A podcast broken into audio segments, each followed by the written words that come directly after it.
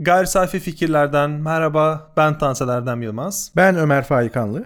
6 Şubat'ta meydana gelen felaketin ardından yayınlarımıza bir süre ara verdik. Bunun sebebi aslında söyleyeceklerimizin olmamasından ziyade ne konuşacağımızı biliyorduk. Sadece acil bir gündem içerisinde kendi anlatacaklarımızı biraz bekletmenin faydalı olacağını düşündük. Ve siz bu bölümü dinlediğinizde aslında işimizin başına, mikrofonumuzun başına döndük. Gündeme dair biraz daha derin ve gündem odaklı tabii ki doğrudan acıları konuşarak sadece onları tekrar etmenin dışında kendi temaslarımızı YouTube'daki Gayri Safi Temaslar programımız için kaydettik. O da bu bölümü dinlediğinizde ya bu bölümden önce ya da bu bölümden sonra yayında olacak. E, hummalı bir biçimde iki bölümü de hazırlamaya çalışıyoruz. Bu felaket sonucunda hayatını kaybedenlere ve yakınlarına sabır ve başsağlığı diliyorum. Sorumlular içinse adaletin işlemesini diliyoruz hep birlikte. Umuyoruz ki bu tip felaketler tekrar yaşanmaz. Ve beklediğimiz bu süreçte Ömer'in de katıldığı yayınlar oldu. Sessiz kalabileceğimiz bir ihmal zinciri olmadığını söylemek gerekiyor. Sessiz kalıp geçiştirebileceğimiz bir süreç değil. En azından bunun vurgusunu da sizinle paylaşmak gerekiyor. Çünkü burada neredeyse 6 yıldır beraberiz. 6 yıldır bu mikrofonun başında siz de o kulaklık ya da hoparlörün başındasınız. Bizim bu konuda ne düşündüğümüzü merak ediyorsanız en azından onun için de kısa bir geçiş olmuş olur. Evet e, biz tabii ki olağan akışımızda bugün işte olağanüstüyü zaten biraz konuşacağız. Olağan akışımızda gerek podcast kaydımızı gerek yeni formatıyla gayri safi temaslar YouTube versiyonunu aslında çekmiştik. Tam onlar yayınlanmaya hazırlanırken 6 Şubat günü işte bu e, doğal afeti ve felaketi yaşadık. E, ve ondan sonrasında en azından bir süre için durumu görmek, anlamak, elimizden geldiği kadar bir şeyler yapabilmek için zamanla ihtiyacımız vardı. Onlar yapılırken de gayri safi fikirlerin tüm versiyonlarını kısa bir süre ara verdik. Ama Erdem'in de söylediği gibi artık dönme zamanı. Çünkü olağanüstü durumlar aslında susulacak zamanlar değil. Herkes kendi mecrasında, kendi yaptığı işle e, bu durumu anlamak, adlandırmak, e, analiz etmek ve bunun sebebi de analitik veya da entelektüel bir meraktan çok çok çok öte gerçek sorumluları ve gerçekliği resmedebilmek, gösterebilmek, belirleyebilmekti. Gayri safi fikirler de bu anlamda kaldığı yerden devam ediyor. Kriz zamanları ile ilgili biraz konuşalım istiyoruz. Ölçeği biraz daha farklı bir yere çekelim istiyorum. Kriz zamanlarında, anormal zamanlarda gayri safi fikirler diliyle daha doğrusu aslında senin makalende kullandığın ve benim o biçimde karşılaşarak hoşuma gidip benimsediğim biçimiyle post normal zamanlarda bilime dair söyleyeceklerimiz, tartışmalarımız var. Bu ilişkide zannediyorum ki iki şeyin altını çizmemiz gerekiyor. Bunlardan ilki kamu bilim ve devlet bilim bağı ya da bilim ve iktidar bağı bunu hangi tonda söylemek istiyorsak ve ikinci aşamada, ikinci sekmede de post normal zamanlarda bilim insanı ve post normal zamanlarda bilimle olan bağımız. Ben öncelikle kamu ile bilim arasındaki ağa biraz girelim istiyorum. Çünkü sonrasında istemesek de post normal zamanlarda bilime temas edeceğiz. Çünkü bu denklemin kilitlendiği, o denklemin e, bir kavşakta karşılaşıp kimin geçeceğine karar verilemediği tabiri caizse zaman aslında post normal zamanlarda bilime tekabül ediyor. Bilim felsefesi üzerine çalışan insanlarız ve bizim çevremizde aslında bu katmanla biçimlenmiş. Yani bilimsel bilgi, bilimsel veriye bunlara kıymet veren, bunların önemini anlayan, tabiri caizse bunlar ışığında ilerlemeye çalışan insanlarla çevrili. Bu bizim isteyerek yaptığımız bir şey değil ancak herkes kendi çeperini bir şekilde buna göre biçimlendiriyor. Bunu niye söylüyorum? Bu podcast'i dinleyenler de dahil olmak üzere bence bilim ve iktidar arasındaki ilişki konusunda biraz miyoplaştık. Çünkü bilim dediğimiz şey ya da bilimsel uğraş dediğimiz şey devletler için en tepede duran ya da politika yaratmak için ne söyleyecek hemen onu dinleyelim ve ona göre politikalarımızı yapalım denecek bir otorite değil. Ve bürokratlarla bilimi konumladığımız zaman şöyle bir hiyerarşi varmış gibi görüyorum. Tepede bürokratlar var, aşağıda halk var. Bilim de maliye görevlisi ya da orta düzey memur gibi iktidar için işlevselleşmeyi bekleyen bir araç. Bu arada bilimin kıymetinden ziyade bilimin iktidar için nasıl göründüğünden bahsediyorum. Ve bilimin devletle olan ilişkisi de aslında akademik düzeyde biz tartışmaya başladığımız için hemen ideal olana yöneliyoruz. Yani bilim insanları bir veri ortaya koyar, bir sonucu ortaya koyar. Bir fay hattı vardır. Bunun üzerine ev yapmayın. Ya da e, şu konuda uygunsuz bir çalışma vardır. Bunun üzerine gidin ve bunu sonlandırın dediği varsayılır. Bu söylenir ve devletlerin de bu yönlendirmeleri yapması gerektiğini düşünür gibi bir yerdeyiz. Ama bu böyle olmuyor. Çoğu zaman politikalar bilimi destekleyici bir araçtan ötede konumlanmıyor. Yani bir bütçe kesileceği zaman eğitimden, bilimden, bilimsel faaliyetlerden kolayca kesilebiliyor. Ya da bu işin en uç örneği. Daha yakınımızda olan örnekler, her dünyadaki her ülkenin yakınında olan örnekler politikayla uyuşmayan kararlar alınacağı zaman bilim insanlarına doğru haklısınız deniyor. Ama karlı olan yapılıyor.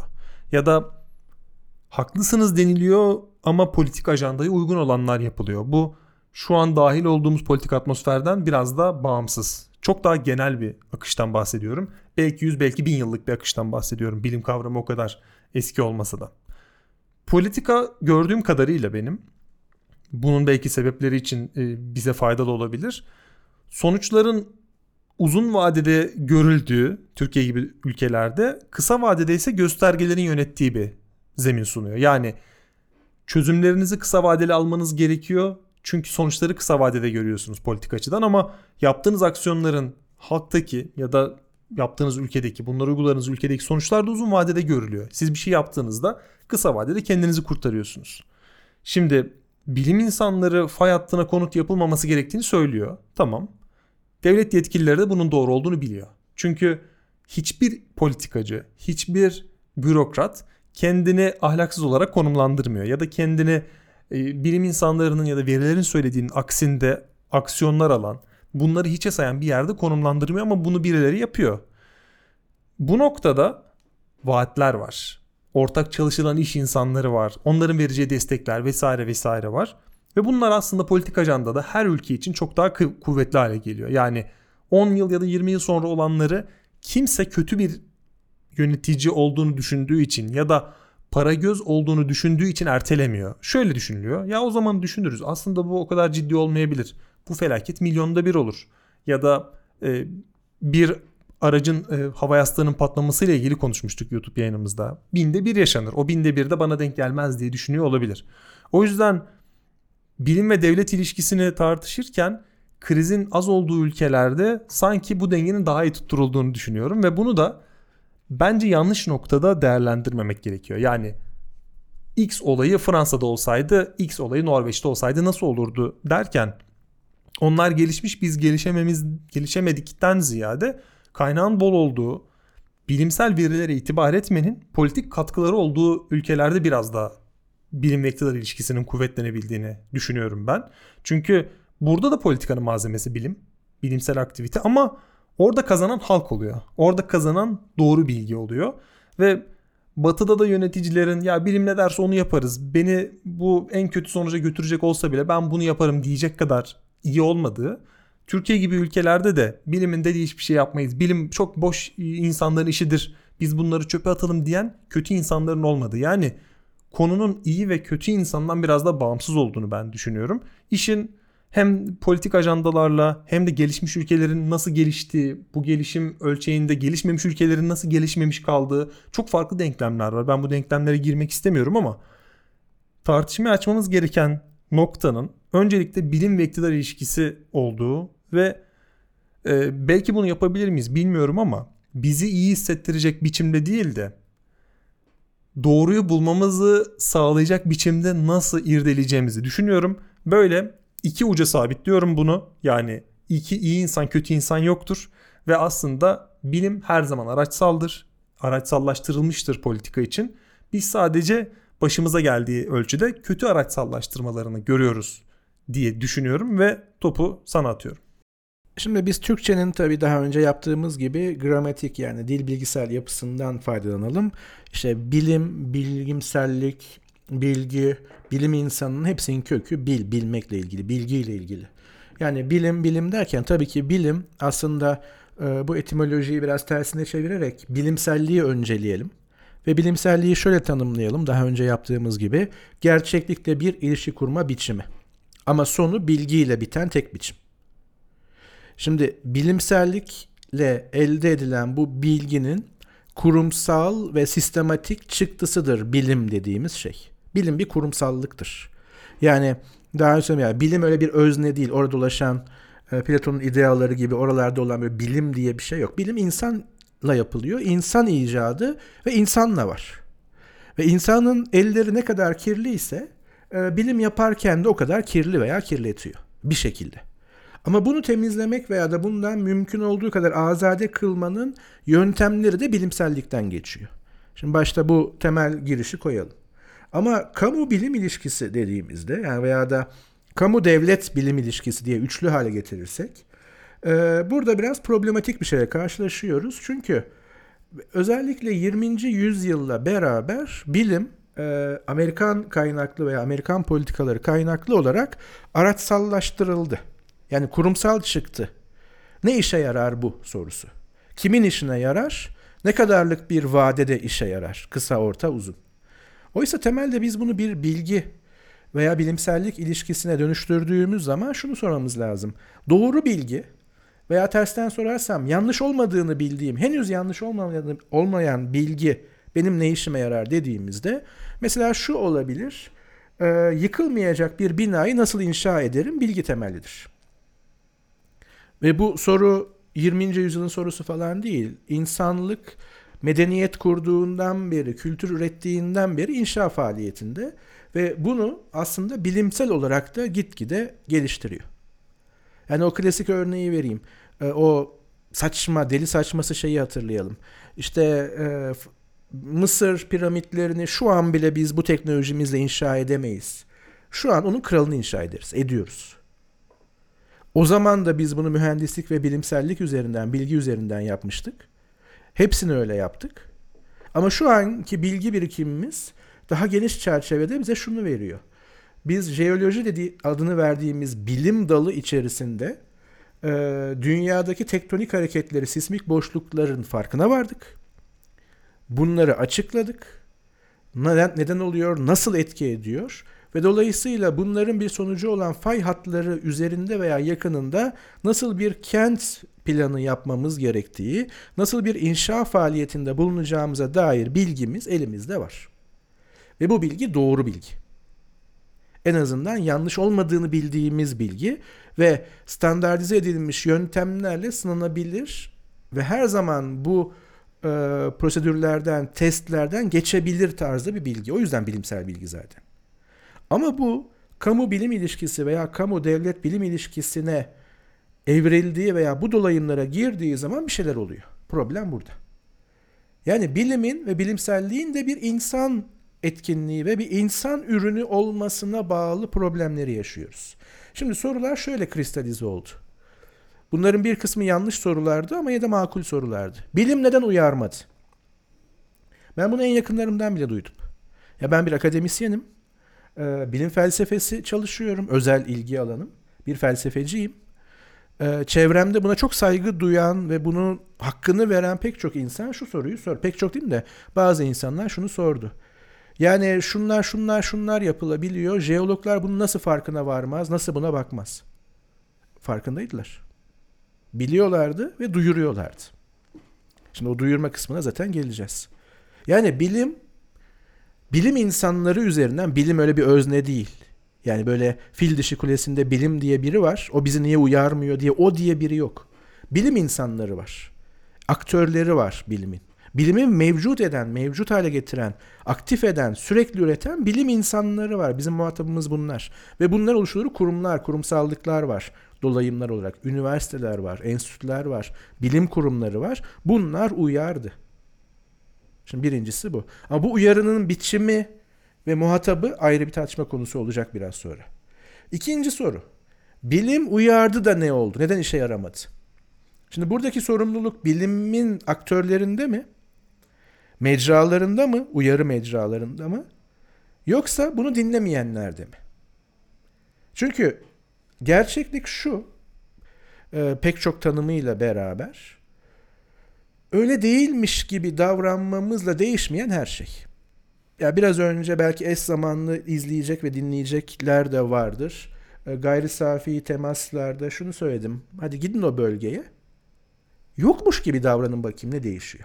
İnsanlar ölmemiş gibi davranın. Binalar yıkılmamış gibi davranın. İnsanlar acı çekmiyormuş gibi davranın. İnsanlar üşümüyormuş gibi davranın. Ne değişecek? İşte gerçek bu. Şimdi o gerçeğe baktığımızda biz şunu görüyoruz. Bu uyarılar işe yaramadı. O zaman şunu sorma hakkımız var. Neden işe yaramadı? Sorumluluk bilimde mi? Bilimin aktörlerinde mi? Kurumları dahil.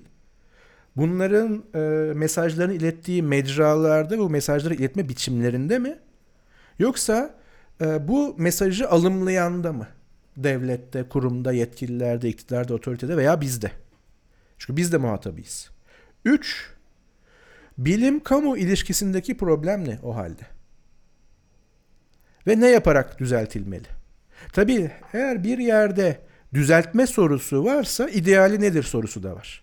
Yani mevcut yanlış, hatalı, defolu neye doğru düzelteceğim sorusu. Yani nasıl olmalı sorusu var. Bilim kamu ilişkisi nasıl olmalı? O zaman şu soruya gelirim. Bilim yine aktörleri üzerinden ve kurumları üzerinden ne zaman ve nasıl söz söyler ve nasıl söylemelidir? Ve bütün bunlara sirayet eden ve sıklıkla unuttuğumuz soru şu. Bilim insanlarınca da sorumluluk kimin ve nasıl dağılır? Bu eş dağılmadığı kesin ama herkesin bir sorumluluğu var. Sen ben dahil. Şimdi bu sorular bazında belki e, bilim kamu ilişkisinde ilk akla gelen ve son zamanlarda aslında yine ilk gündem olan ve bence yanlış olan şey şu. Bilim emreder, aktörleri üzerinden biz yaparız. Hayır böyle bir dünya yok. Yani bu bir emir komuta zinciri değil. Çünkü şunu nasıl ayırt edeceğim? Ee, yani geçen yıl içerisinde şöyle bir motto kullanmıştık. Hatırlayanlar olur. İyi icra edilmiş bilimle inatlaşan bedelini canıyla öder. Ama buradaki trik şuydu. İyi icra edilmiş bilimle iyi icra edilmeyen veya bilinmiş gibi görünümü nasıl ayırt edeceğim? Ya da iyi icra edilmiş bilim iletişimi nasıl olmalı? Şimdi bu soruların cevabını vermeden bilimi fetişleştirmek bir anlamda ve o emreder demek aslında yanlış cevap. Çünkü girdiği dolayımlar püripak dolayımlar değil. Bunun sorumluluğu bilimde veya bilim insanlarında değil. Gerçeklik böyle. Çünkü hatırlayalım. Yani biz bunu ikinci kez, ikinci büyük kez yaşıyoruz. Kendi kısa vadeli hafızamızda. Şu an hala hayatta olanlar için. 99 Marmara depremi, 2023 işte Antep depremi diyelim veya Kahramanmaraş depremi. Ama arada kaç deprem oldu ve kaç can kaybı var? Zaten bu dilim varmaz ama hiç az değil. Dilimin varmadığı şey şu. Yani sayıları işte az çok diye bir kişi bile ölse. Yani yakınına sorun bakalım az mı çok mu. O yüzden mesela demin de örnek verdik. Yani İzmir'deki göreli olarak düşük bir depremde bile çöken binalarda bir sorumluyu hemen bulmuştuk. Çünkü e, binlerce yapı stoğu olan bir şehirde 10 tane 15 tane bina çöküyorsa demek ki o binalarda böyle bir sorun var. Yani müteahhiti, denetçisi vesairesi. Orada ama bilim insanları uyarıyor uyarmıyor değil. Her zamanki uyarı yine yapıldı. İşte Ege bölgesinde de şu şu durumlar var. Risk şudur. Marmara zaten klasik riskli. Kuzey Anadolu fay hattı. Ee, ki Güneydoğu içinde yani şu an depremin olduğu yerler içinde minimum benim bildiğim 2 yıldır minimum ki akademik dünyadaki makalelerde izni sürseniz çok çok daha geçmişe gidecektir. Tam da bu şiddette bir deprem zaten bekleniyor ki bilimin uyarısı buydu. Ama bunun kamusallaşması nasıldı? Hepimiz biliyoruz. Tırnak içerisinde kullanıyorum bilme kelimesini ama eyleme geçmiyoruz. Şimdi tabii şunu söyleyebiliriz. E ben mi geçeceğim eyleme? Kaçımızın deprem çantası hazır? Kaçımız kendi binasının bu uyarıları dikkate alarak kontrollerini yaptırdı? Ee, yani bireylerden halk dediğimiz yetki sahibi olmayan kişilerden bahsediyorum. Yetkili kısımlara gelirsek önlemler ne? Özellikle Marmara depremi sonrası. Ama buradaki işte şimdi senin söyleyeceğin, tanımlayacağın mesele post normal diyebileceğimiz veya olağan dışı, olağanüstü olaylar olduktan sonra ve bu bağlama girdikten sonra bilim kurullarını, bilimi toplamak hala anlamlı mı? Tabii ki yapılması gerekiyor ama hala anlamlı ve işlevsel mi? O yüzden üçe bölüyor akademi yani literatür bunu. Ki sen biraz sonra verirsin. Uygulamalı bilim her şeyin yolunda gittiği diyebiliriz. Yani bir binanın kurallara uygun bir şekilde inşası sırasındaki tüm mühendislik ve temel bilgi uygulamalı bilimdir. Problemsizdir emin olun. Hiçbir problem yok. İkincisi, ikinci boyut profesyonel danışmanlık veya uzmanlık. Mesela kent planlaması buraya girer. Burada kent plancıları veya da ilgili bilim dalları işte jeolojiden jeofizik mühendisliğine kadar, kent planlamaya kadar yani buraya hangi bilim dalları giriyorsa hatta sosyolojiye kadar profesyonel danışmanlık veya uzmanlık bilgisini verir. Kenti planlayan erke veya güce veya otoriteye. Göreli olarak yine problemsizdir ama e, şu anlamda çok çıkar çatışması vardır burada. Ama yine de mevcut işler bilgi bilgi anlamında problemsizdir. Ama problemin doğduğu şey aslında post normal durumlar. Çünkü post normal durumlarda e, bir şekilde çok fazla paydaş vardır ve bu olaydan post normal dediğimiz olaydan etkilenen skala çok geniştir. O yüzden verilecek kararlar bir müzakere ortamında verilir adeta. Ve bunun klasik örneği ve bizim için prototip örneği mesela pandemi durumudur. Ya da küresel ısınma durumudur.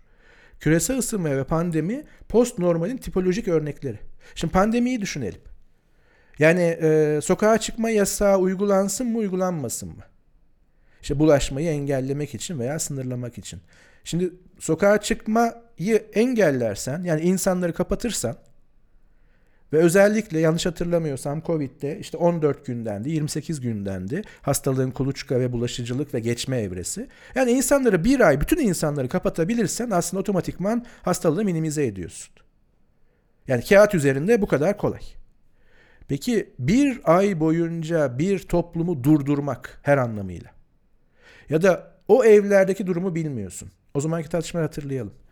Bunun bir çıktısı var mı? Ekonomik, sosyolojik ve psikolojik. Bakın yine bilimden bahsediyoruz.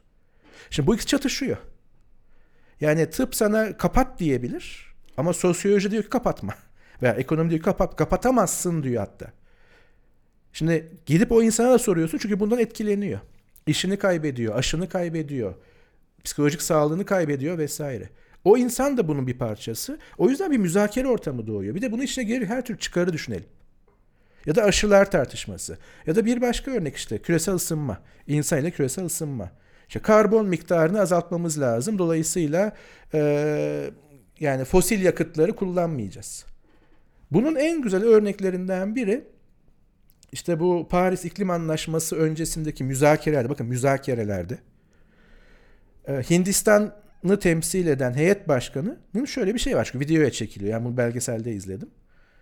Yani diyor ki çünkü Hindistan, Çin özellikle bunlar e, fosil yakıtları azaltmadığı sürece biz bütün dünya ne yaparsak yapalım çok da bir işe yaramayacak.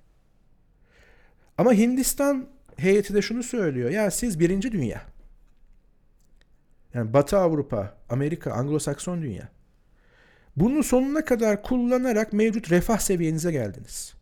Ekonomik büyüklüğe ve kendi halklarınızı, toplumlarınızı belirli bir seviyeye getirdiniz.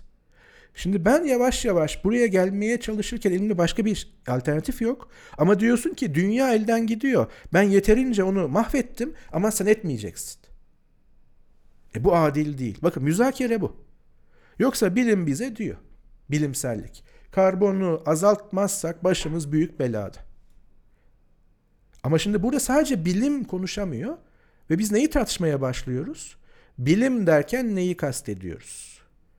Kurumsal olarak da epistemolojik olarak da. Şimdi buraya geleceğiz. Şimdi bu neden depremden farklıydı? Çünkü örneklerin kendisi bile işte pandemi durumu vesaire ama deprem ve bu tip doğal felaketler aslında post normal değil. Uygulamalı bilimin sıkıntısız çalıştığı alan olması gerekir. Çünkü inşaat teknolojisi ve bilgisi.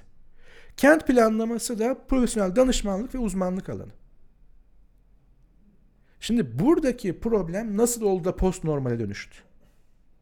Ve biz tekrar bilimin kendisini tartışmaya başladık. Unutmayın. Tüm bunlar kader planının parçasıdır yaklaşımının kendisi bilimi tartışmaya açar.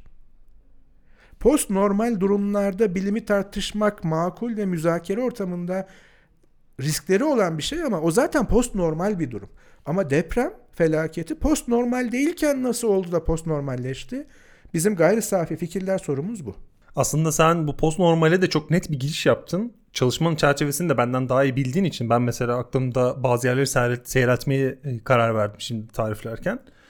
Burada post normal zamana geçilmesine gerek olmayacak ancak istemeden oraya geçtiğimiz an aslında çok e, silik bir sınırı bize gösteriyor ve o sınırın öncesinde ve sonrasında yani post normal sınırın öncesinde ve sonrasında neler olduğunu anlayabilmek bizi bu kadar keskin biçimde yapılan uygulamalar örneğin işte binanın nasıl yapılacağı ya da o kararların nasıl verileceği, hangi formüle neyin yapılacağı, hangi tür betonun kullanılacağı, hangi ölçüde demirin kullanılacağı, hangi şekilde bunların bağlanacağı vesaire gibi e, kitabının çok net olduğu konularda nasıl bu zamana geçtiğimizi çok net bir şekilde düşündürüyor. Beni e, biraz umutsuzluğa götürüyor.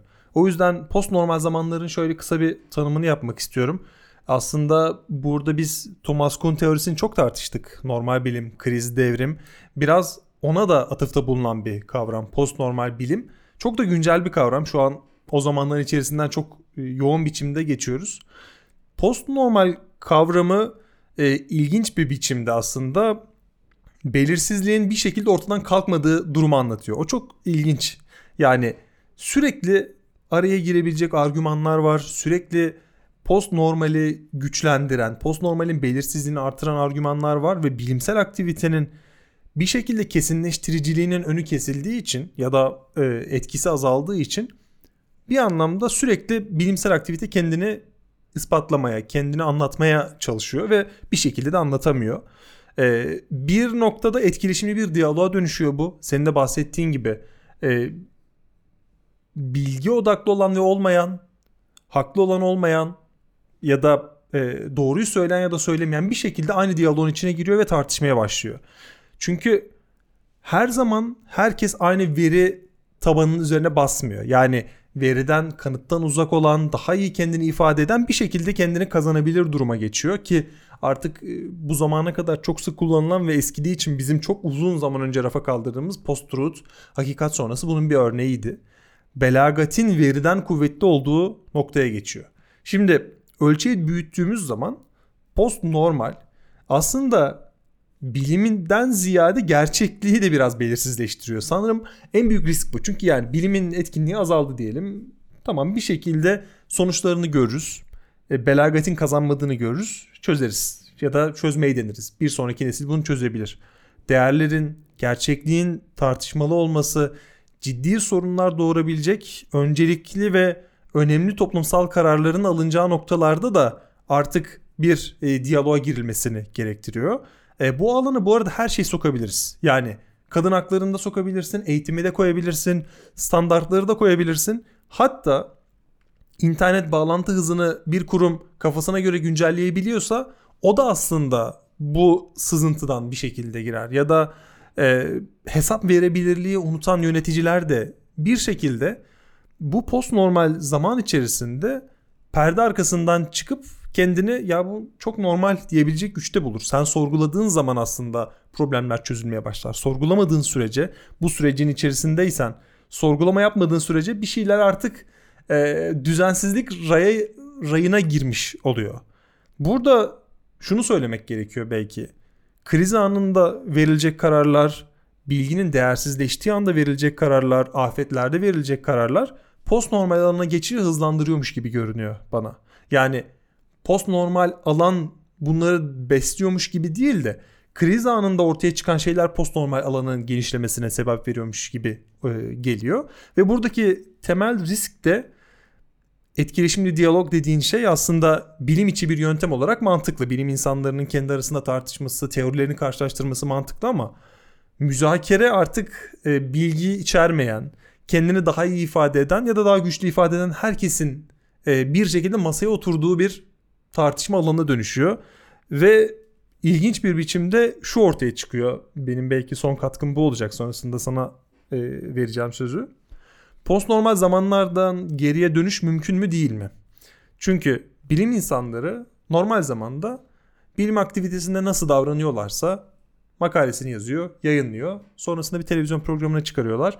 Buyurun işte böyle bunlar yaşanmış, bunlar yaşanabilir diyor.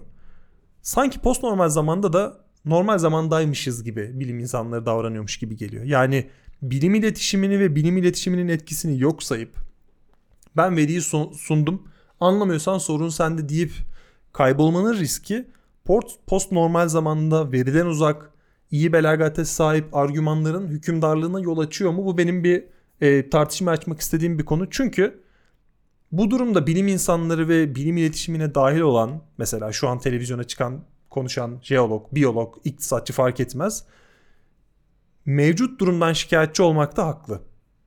Bilginin iktidardan uzaklaşması, bilginin karar mekanizmalarından uzaklaşması konusunda haklı ama e, post normal zamanı algılayıp önlemler alma konusunda da isteksizmiş gibi geliyor. Tabii şunu hemen kabul etmek lazım. Bilim veya bilim insanları olağan koşullara göre eğitim alırlar ve olağan koşullara göre meslek icra ederler. Dolayısıyla post normale uygun bir e, donanım için veya da tavır alma, konum alma için özel bir e, eğitime de ihtiyaç olabilir. Yani zaten şöyle söyleyeyim, bu da iğne çuvaldız ilişkisi olsun. İşte eğitimini bitirene hoca denmez diye bir şiar vardır. Bu bilim için zaten bir kuraldır. Yani sen ne kadar iyi bir bilim insanı olursan ol eğitimini bitirmezsin, bitiremezsin. Buna bilim iletişimi de dahil. Nasıl ki makale yazmayı öğreniyoruz kendi aramızdaki iletişim için. Kamu ilişkisinde de sorumluluk alma noktasında e, hani orada da bir eğitime ihtiyaç olduğu kesin. Bu hani iğne olsun bilim insanlarına. Ama çuvaldız kısmına geldiğimizde evet güzel bir noktayı hatırlattın. Aslında post normali post normal yapan hani isteyenler için bu biraz kulak tırmalayıcı geliyorsa ama terim bu. Olağan dışı veya olağanüstü durumlar, bağlamlar diyebiliriz. Belirsizliğin ortadan kaldırılması değil, yönetilmesi söz konusu. Belirsizliği yönetmek için de bilgiye ihtiyacım var. Bakın hep biz bilgiyi belirsizliğin sonu olarak görürüz. Yani A mı B mi? Şu an belirsiz bu soru sorulurken ama B olduğu doğruysa belirsizlik ortadan kalktı. Oysa post normal durumlarda bu belirsizlik yönetiliyor bilgi vasıtasıyla. Yani yine ben pandemi sürecinden bir örnek vereceğim. Mesela hangi tüm şeyi dışarıda bırakıyorum. İşin iktisadi boyutları ve kapitalizmle olan ilişkisi boyutundaki aşı şirketleri mevzusunu dışarıda bırakıyorum. Orada hiçbir sorun yok diye varsayalım. Ama hangi bilim insanı bu aşıyı olduğun anda artık hastalık sana bulaşmayacak garantisi verebilir? Sadece Covid için düşünmeyin. Oranlar vardır ve bu oranlarda yapılmış çalışmalara görelidir. Ve pandemi gibi sadece Covid için düşünmeyin yani bundan sonra başımıza gelebilecek veya öncesinde gelmiş tüm durumlarda. Sana kesin bir şey söyleyemez. Belirsizliği ortadan kaldıramaz ama yönetebilir. Yani der ki yapılan çalışmalar aşı olduğunuzda bulaşma riskinin şu kadar azaldığını gösteriyor ama bu bile revize edilebilir bir orandır. Ki edilir bilim bunu yapar. Ya da ilk örnek e, aklıma gelen yine. İşte ilk Covid ile karşı karşıya olduğumuzda yani şunu hepimiz okumadık mı en azından kendi basınımızda yani Türkiye özelinde. İşte gözden de bulaşabilir, havada kalabilir bu mikrop. O yüzden bu siperlikler kullanıldı, şu yapıldı, bu yapıldı. Ama buradaki temel varsayım neydi? Henüz virüsü tanımıyoruz. Belirsizlik çok fazla, çok az bilgimiz var. Bu virüs oradan bulaşma ihtimali de var. E bu durumda biz bunu nasıl yönetelim? Bu ihtimali biz bir gerçeklik olarak varsayalım. O zaman nasıl koruruz? Şu şu şu önlemlerle gibi. Yani belirsizlik yönetiliyor. Ya da biraz önce verdiğim örnekte olduğu gibi küresel ısınmada mesela ne kadarlık bir otomobil stoğumuzu aktif kullanılan elektrikliye çevirirsek karbon salınımı azaltırız. Bunun tam bir şeyi yok. Bir de şöyle bir etkisi var.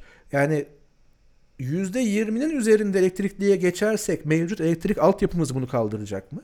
Gibi sorular. Yani çok katmanlı, çok parçalı ve belirsizliğin her zaman e, mevcut olduğu durumlar, post normal durumlar. Şimdi deprem öncesi, deprem anı ve deprem sonrası diye 3 zamansal koordinat belirleyelim. Şimdi öncesinde post normal bir durum var mı? Yani bir bina inşaatında ya bu belirsizlik var diyor muyuz? Yok yani çok rahat hesaplanabilir. nice, nicelikselleştirilebilir ve mühendisliğe dönüştürülebilir bir şekilde sağlam bina nasıl yapılır biliyoruz. Belirsizlik yok. Bunu işte klasik örnek Japon örneği. Japonya örneği. E peki burada neden deprem öncesi post normalmiş gibi oluyor? Yani şöyle bir şey devreye giriyor sanırım.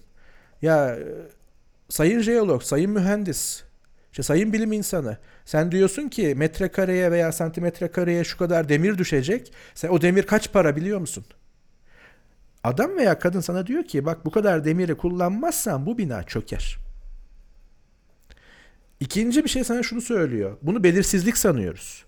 Jeoloji bilimi sana söylüyor ki şu kadarlık bir yıl periyot içerisinde burada şu ölçekte, şu şiddette deprem olma olasılığı şu ve bu süre kısaldıkça deprem olmayarak olasılık artıyor. Bu bir belirsizlik değil. Sen zaten buna hazır olmakla yükümlüsün. Yaşamak istiyor ve yaşatmak istiyorsan. Bireyden bahsetmiyorum. Kamusallıktan bahsediyorum. Burada belirsizlik yok. Ya biz istiyoruz ki sanki jeoloji veya ilgili bilim dalı bana desin ki 10 yıl, bir gün, bir saat sonra desin.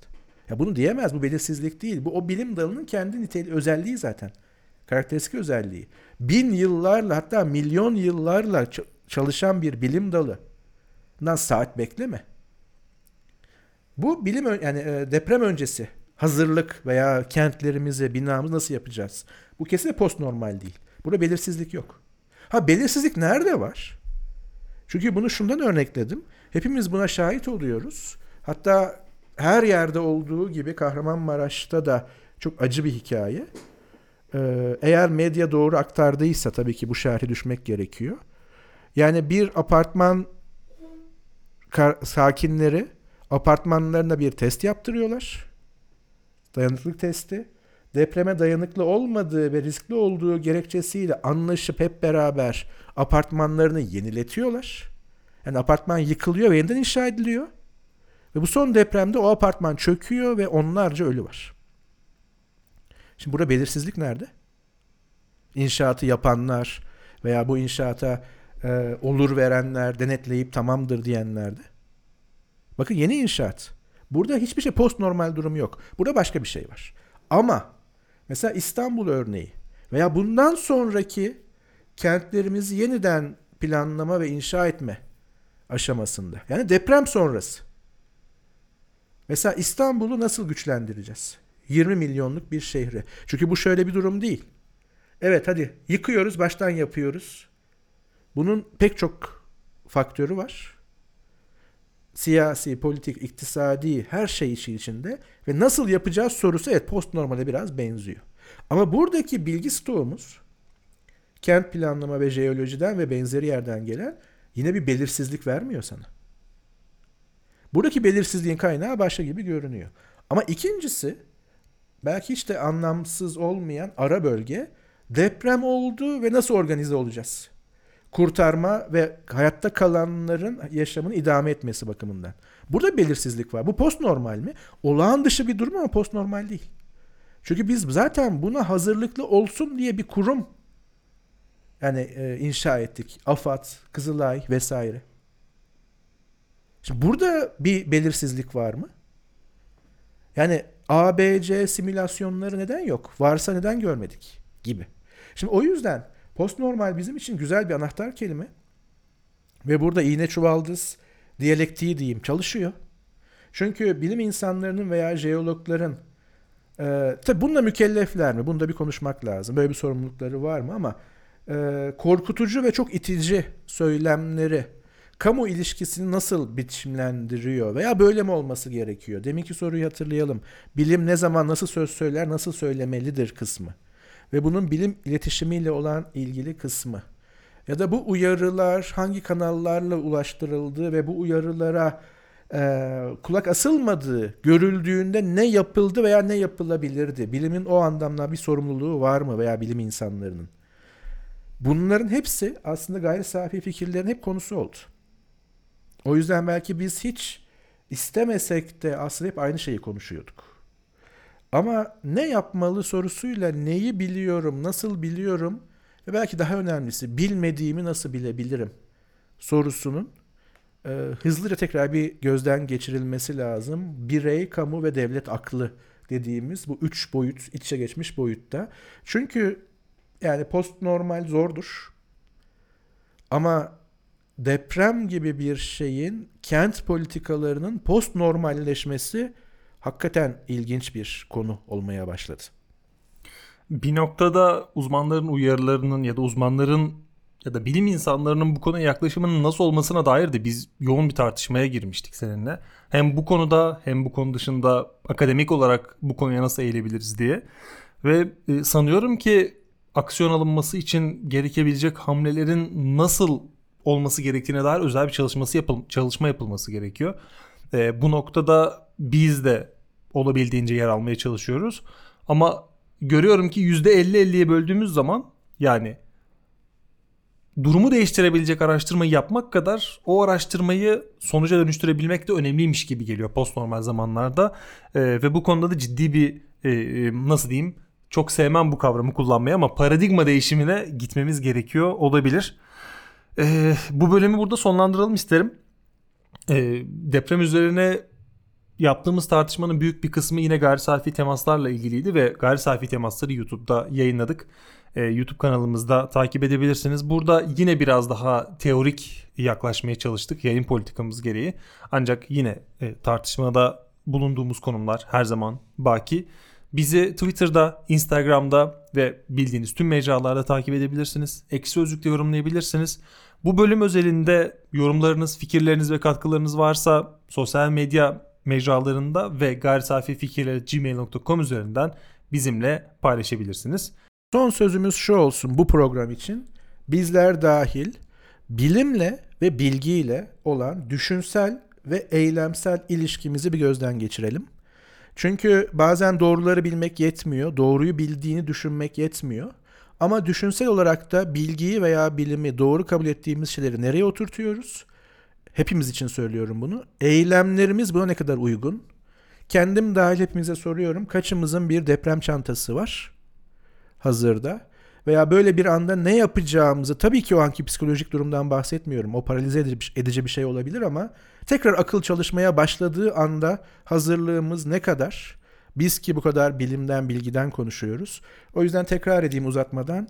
Bilgi ve bilimle ve doğru bilgiyle ilişkili düşünsel ve eylemsel ilişkimizi gözden geçirme vakti. Tam sırası. Görüşmek üzere. Görüşmek üzere.